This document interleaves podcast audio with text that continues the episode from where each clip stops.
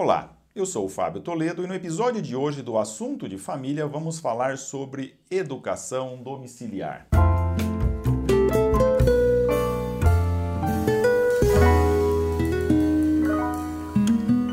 A Marta Isabel nos mandou a seguinte pergunta: escola ou homeschooling? Marta, é uma questão intrincada, uma decisão difícil que muitas mães e pais que se preocupam que levam muito a sério a educação dos seus filhos se deparam hoje em dia. Não vamos abordar aqui vantagens e desvantagens de cada modelo, de cada opção de ensino. A nossa reflexão, gostaria de chamar assim, de hoje, é para meditarmos sobre como tomar essa decisão. No fundo, nós às vezes nos deparamos com essa situação, não estamos satisfeitos com a escola dos nossos filhos, também não encontramos outra escola que reputamos minimamente adequada para os nossos filhos, mas ainda assim ficamos na dúvida. Ou seja, o que aspecto nós devemos considerar como tomar uma decisão tão difícil como essa. E nessa linha de reflexão, um primeiro ponto a considerar é que a educação das nossas filhas, a educação dos nossos filhos é,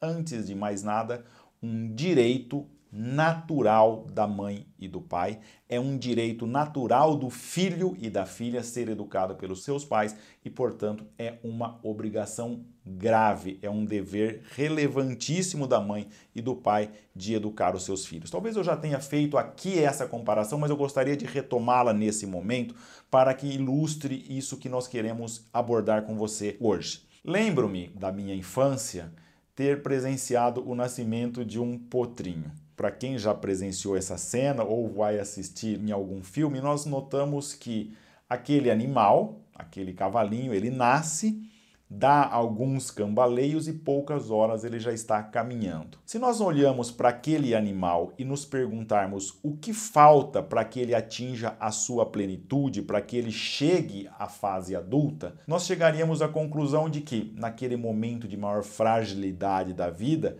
a mãe o protege, afugenta algum predador, amamenta, cuida e não será necessário muito mais do que isso para que aquele animal atinja a plenitude na sua vida adulta.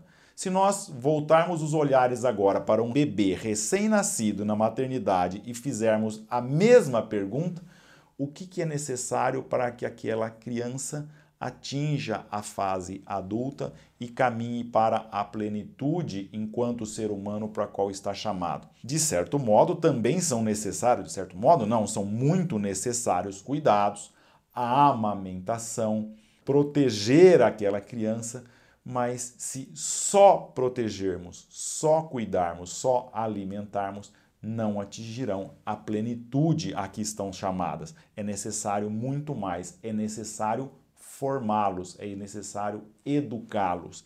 E isso cabe muito diretamente à mãe e ao pai. Ou seja, assim como mãe e pai cooperam com Deus na nobre e sublime missão de trazer uma nova vida ao mundo, chamados a um destino eterno e feliz, também devem igualmente cooperar na nobre e sublime missão educativa de guiar, de conduzir essa filha e esse filho para o segmento da sua missão. Nesse sentido, maternidade, paternidade, enquanto ato de gerar, de dar à luz a uma nova vida e de educar, tem a mesma origem e se insere no mesmo contexto. Ou seja, Cooperamos com Deus na missão de trazer uma filha e um filho ao mundo e igualmente cooperamos na missão educativa de formar aquela criança para que ela atinja a sua plenitude a qual foi formada.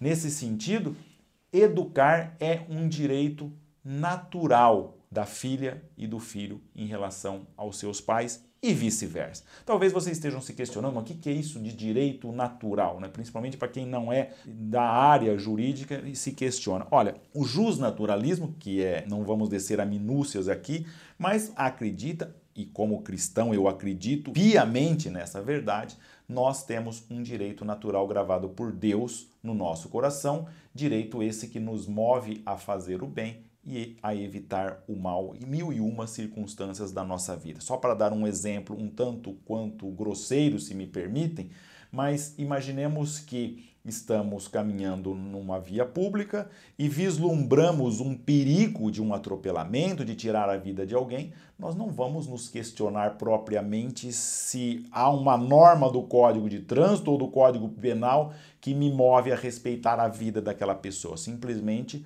essa lei natural gravada no nosso coração nos diz: olha, faça o bem, respeite a vida do outro, independentemente da existência de uma norma escrita. Então, cada ser humano nasce com essa lei gravada no seu coração e o que, que faz com que nós enxerguemos essa lei e projetemos ela nas mil e uma situações concretas da nossa vida? É a nossa consciência na consciência, bem formada, é que nós olhamos para essa lei natural gravada no nosso coração que nos move a fazer o bem e a evitar o mal e que orienta a nossa ação em cada uma das situações concretas. Mas talvez vocês estejam se perguntando o que, que isso tem que ver com a decisão que séria de tomar se vamos colocar nossos filhos numa escola ou se vamos fazer um homeschool, vamos nos dedicar à educação domiciliar.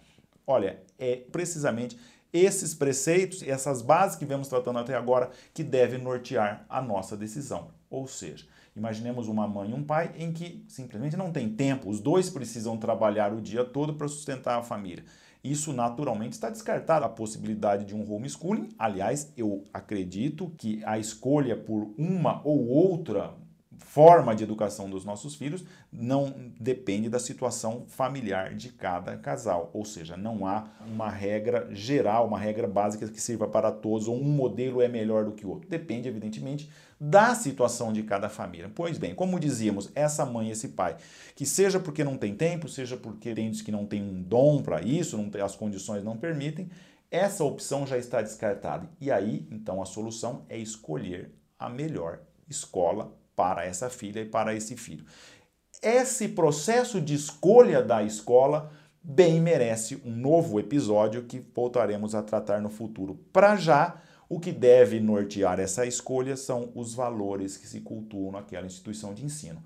A escola deve ser um prolongamento, deve ser uma parceira da mãe e do pai na educação dos filhos, de modo que quanto mais valores similares se cultuam naquela instituição de ensino, de acordo com aquilo que se cultua na família, melhor. Até porque não acredito naquele chavão que às vezes ouvimos no meio pedagógico. A escola vai até aqui, a partir daqui vai a família. De fato, há assuntos que devem ser abordados melhor, mais diretamente pela família, e outras questões que estão mais afetas à escola.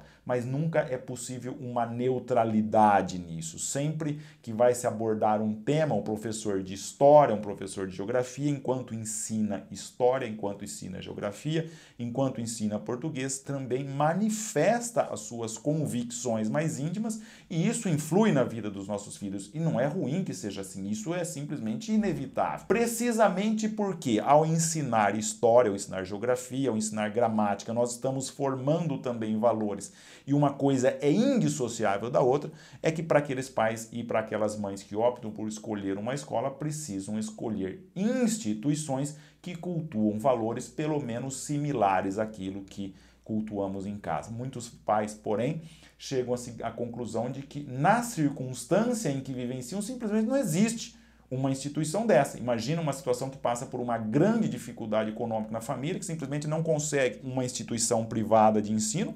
Não que as instituições privadas, em regra, sejam melhores do que as públicas, não vamos entrar nessa discussão aqui. Mas só para contextualizar, imagina uma família que não tem condições de pagar uma escola privada ou e a escola do bairro para o qual o município remete seja uma situação muito ruim, um meio objetivamente muito ruim, e aquela mãe eventualmente dispõe de tempo, dispõe de condições e entende que o melhor para aquela família seja a educação domiciliar. Claro, eu não estou colocando esse cenário como o único cenário em que deva se optar pelo homeschool ou pela educação domiciliar. Pode ser que famílias tenham condições financeiras, não tenham a menor dificuldade de levar até a escola, mas simplesmente para aquela família, pela situação peculiar em que está se vivenciando, estejam convencidos de que o melhor é educar os filhos em casa. Em suma, não é tão relevante aferir a inexistência de escolas, a impossibilidade de matricular a escola, mas a questão fundamental é: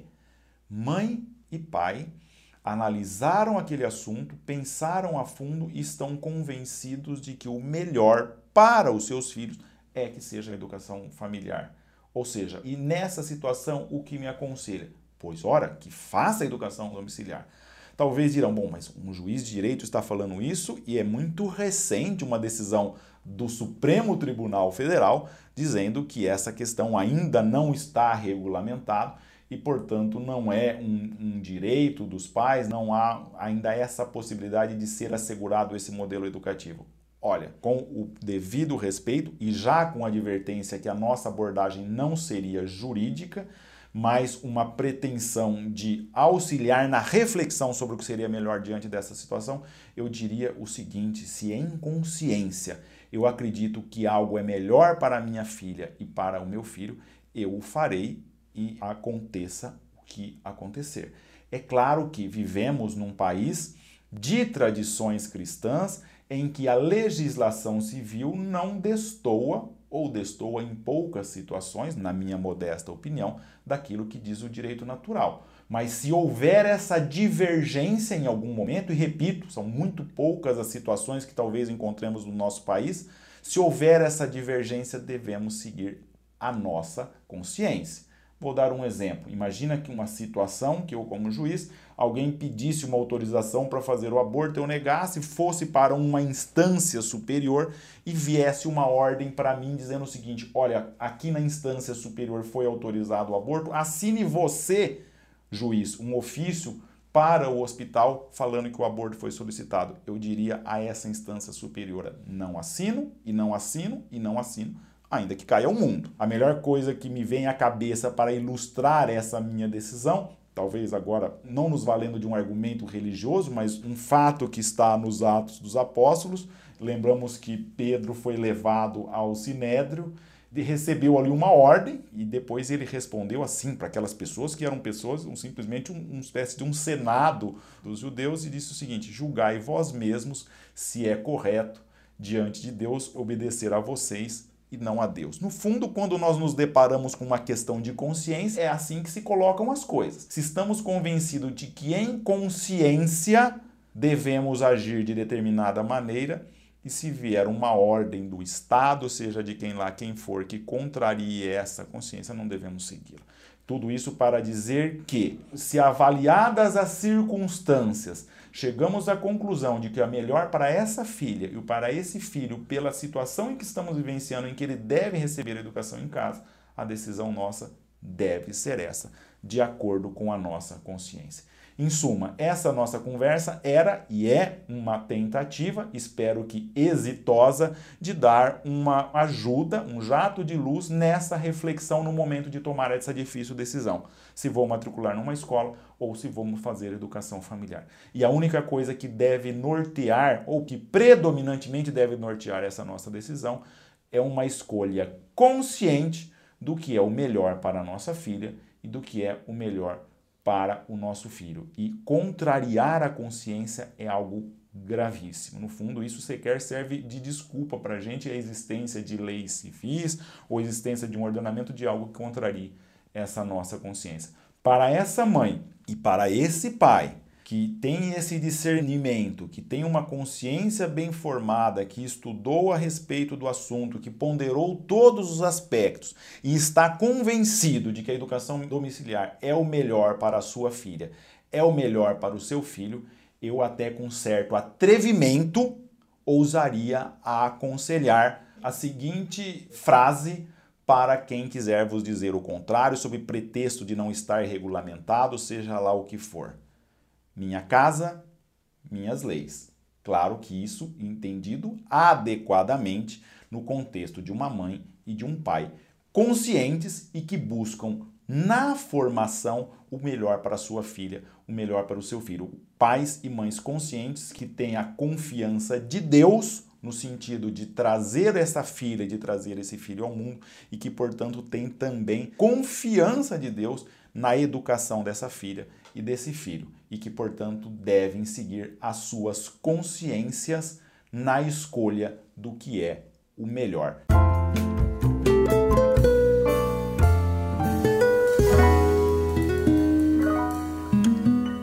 Você ouviu o episódio número 17 do Assunto de Família. Até a próxima!